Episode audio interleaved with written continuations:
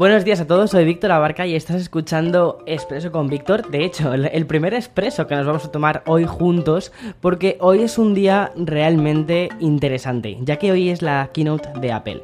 Será dentro de unas horas.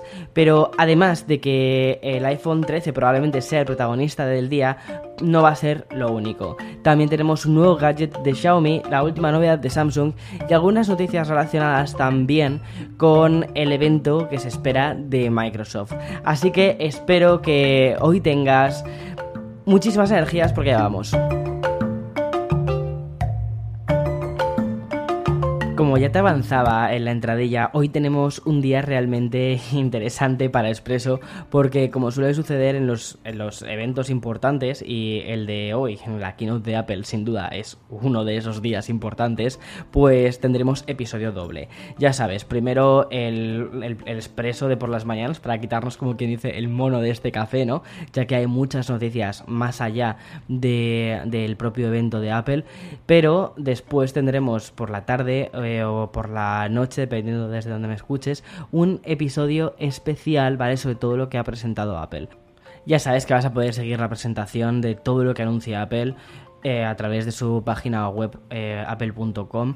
También desde YouTube creo que lo van a retransmitir. O sea que tienes bastantes eh, formas para ver el evento en directo. Después yo me comprometo a lanzar hoy mismo un vídeo haciendo un resumen de todo lo presentado. Y además, como te decía antes, el especial, el expreso especial para extenderme un poquito más y contarle también mis impresiones sobre el evento. Pero bueno, vamos a ir por partes, porque si ayer la compañía con sede en Cupertino ya fue la protagonista sobre todo por la causa de la sentencia del juicio que hay entre Epic Games, hoy toca hablar tanto de su reacción como de lo que se espera también de la keynote. En el episodio de ayer te conté que la empresa encargada de Fortnite no ha tardado mucho en presentar una operación sobre la sentencia, con el objetivo de ahorrarse ese 30% de los más de 12 millones de dólares que Epic recaudó con el juego estrella, además de otro 30% con intereses añadidos, que eso es lo que digamos tendría que pagar a Apple por eh, haber roto el contrato con la App Store. La duda ahora quedaba en Apple, ¿presentará, ¿presentará alguna alegación para proteger su tienda?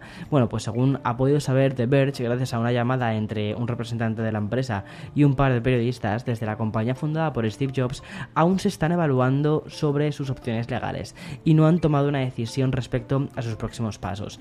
Veamos a ver qué termina sucediendo con esto, porque como te dije ayer ya en el expreso, esto, esto puede ser un cambio muy grande para las Store, no solo para la App Store, sino también para la tienda de, mm, Android. Pero dejamos de lado el tema legal y vamos a lo que realmente nos importaba, porque mm, a las 7 de la tarde hora española y a mis 1 del mediodía se va a celebrar la esperada presentación del iPhone 13. Como te dije antes, un evento que se va a retransmitir online y que cuenta con un cartel que a mí personalmente me parece precioso con ese California Dreaming me parece fantástico, todo súper eh, glow, todo súper brillante, o sea, neón, ah, me flipa. Todo apunta a que además del nuevo smartphone, Apple dará también muchísimo protagonismo a los AirPods y probablemente a un Watch. De los AirPods, la verdad es que tengo bastantes ganas porque para mí es un dispositivo que utilizo todos los días, obviamente también del Watch, pero volvemos a lo que se espera de este supuesto iPhone 13. Los rumores de, de mm, estas semanas, meses atrás y que han ido cogiendo más fuerza a medida que nos hemos ido acercando a la fecha, dicen que contará con un diseño bastante similar a su predecesor, lo cual tiene bastante eh, lógica, y añadiendo una muesca algo más pequeña, es decir, el notch va a ser un poquitín más pequeño. Una mejora en las pantallas referente a la frecuencia de actualización, que probablemente pasemos de los 60 a los 120 Hz, a ver mm, qué sucede, y sobre esto también se especula con la inclusión de una pantalla tipo LTPO, que siempre quedaría encendida esto me molaría mucho porque me parece que, o sea, yo muchas veces tengo el iPhone directamente en la mesa eh, aquí conmigo y mm, ves ahí una pantalla negra cuando realmente te podría dar algún tipo de información, por ejemplo, la hora que es o si te llega alguna notificación o lo que sea, pero que no tuviese que encenderse toda la pantalla, sino que simplemente tuviese esos píxeles encendidos y ya está. Pero bueno, veamos a ver qué sucede. De todos modos, no nos queda demasiado por saberlo, por ver también si las mejoras que harán sobre las nuevas cámaras, sobre los zoom ópticos. Eh, veamos, vamos a ver qué se pasa. Pero esto, como te digo, son solo rumores. Pero la realidad te la contaré en el episodio especial que publicaré tras la finalización del evento. Tras el protagonismo en el día de hoy, que es muy de Apple y de su iPhone 13, voy a pasar a otra compañía, que es Xiaomi. Pero primero voy a hacer una pausa para el sponsor de este podcast. Vale, vuelvo con Xiaomi, porque si la semana pasada te hablé de la decepción que nos supusieron un poco las gafas inteligentes de Facebook, hoy sí que podemos presentar un, poquito más de ilusión con el prototipo que han, que han presentado la gente de Xiaomi que apuesta muchísimo por la inteligencia artificial. Bien, ellos han anunciado las Smart Glasses. De momento no tienen planes a la vista de ponerlas eh, a la venta. vale, planes a la vista. Mm, hola, gafas. ¿Puede ser un chiste más fácil? No. Pero sí con características que merecen bastante la pena.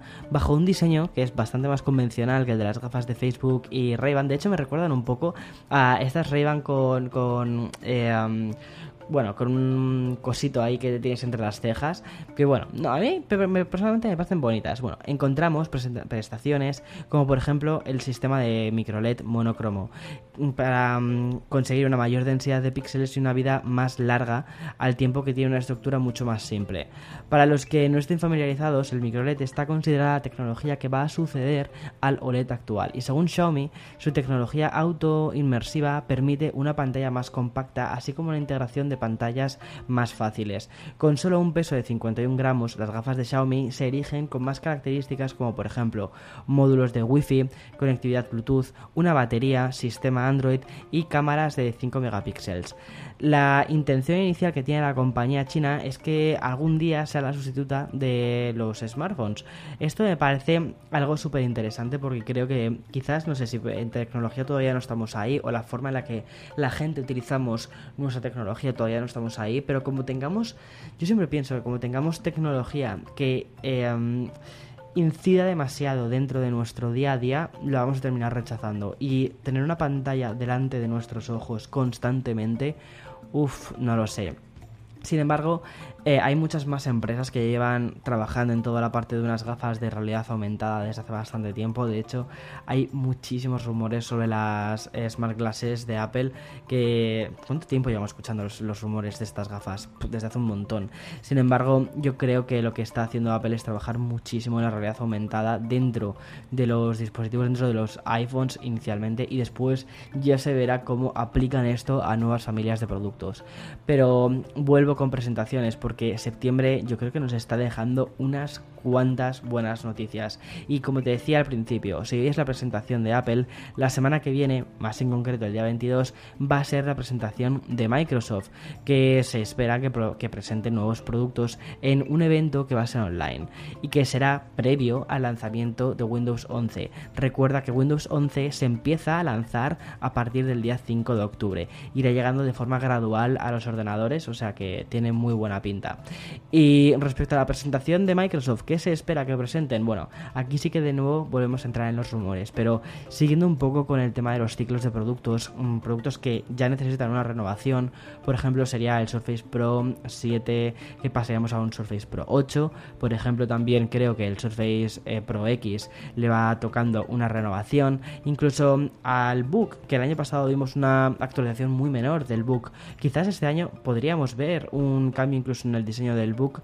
3 que tendríamos una nueva generación que sería el Book 4 y más allá de eso la verdad es que no espero demasiadas más cosas. Eh, veamos a ver qué terminan presentando pero bueno Vamos a acabar este primer expreso del día que nos vamos a tomar este martes con una noticia que continúa la que incluí ayer y que se refería a la llegada de Android 12. Como si fuese una especie de contraprogramación de la presentación del iPhone de hoy, eh, Samsung ha anunciado el lanzamiento de la beta pública del próximo sistema operativo de Android. La versión 12 ya está disponible en aquellos usuarios del Galaxy S21. Para poder disfrutarlo hay que registrarse en la app de Samsung Members, aunque si eres eh, uno de los agraciados, ojo, porque habitualmente solo está disponible aquí en Estados Unidos y de manera, de manera limitada, pues te lo vas a poder descargar, vas a poder utilizarlo y ya está. Veamos a ver cómo, cómo funciona, cómo ha adaptado Samsung todo el lenguaje visual de Android 12, pero da la sensación de que esta vez sí que se han dado bastante prisa en, en meterlo, en incorporarlo. O sea que me parece maravilloso. Bien, como te digo, este ha sido el primer expreso del día. Recuerda que después tenemos otra cita eh, más para hablar específicamente sobre todo lo que haya presentado Apple y nos vemos dentro de un rato. Chao, chao, chao.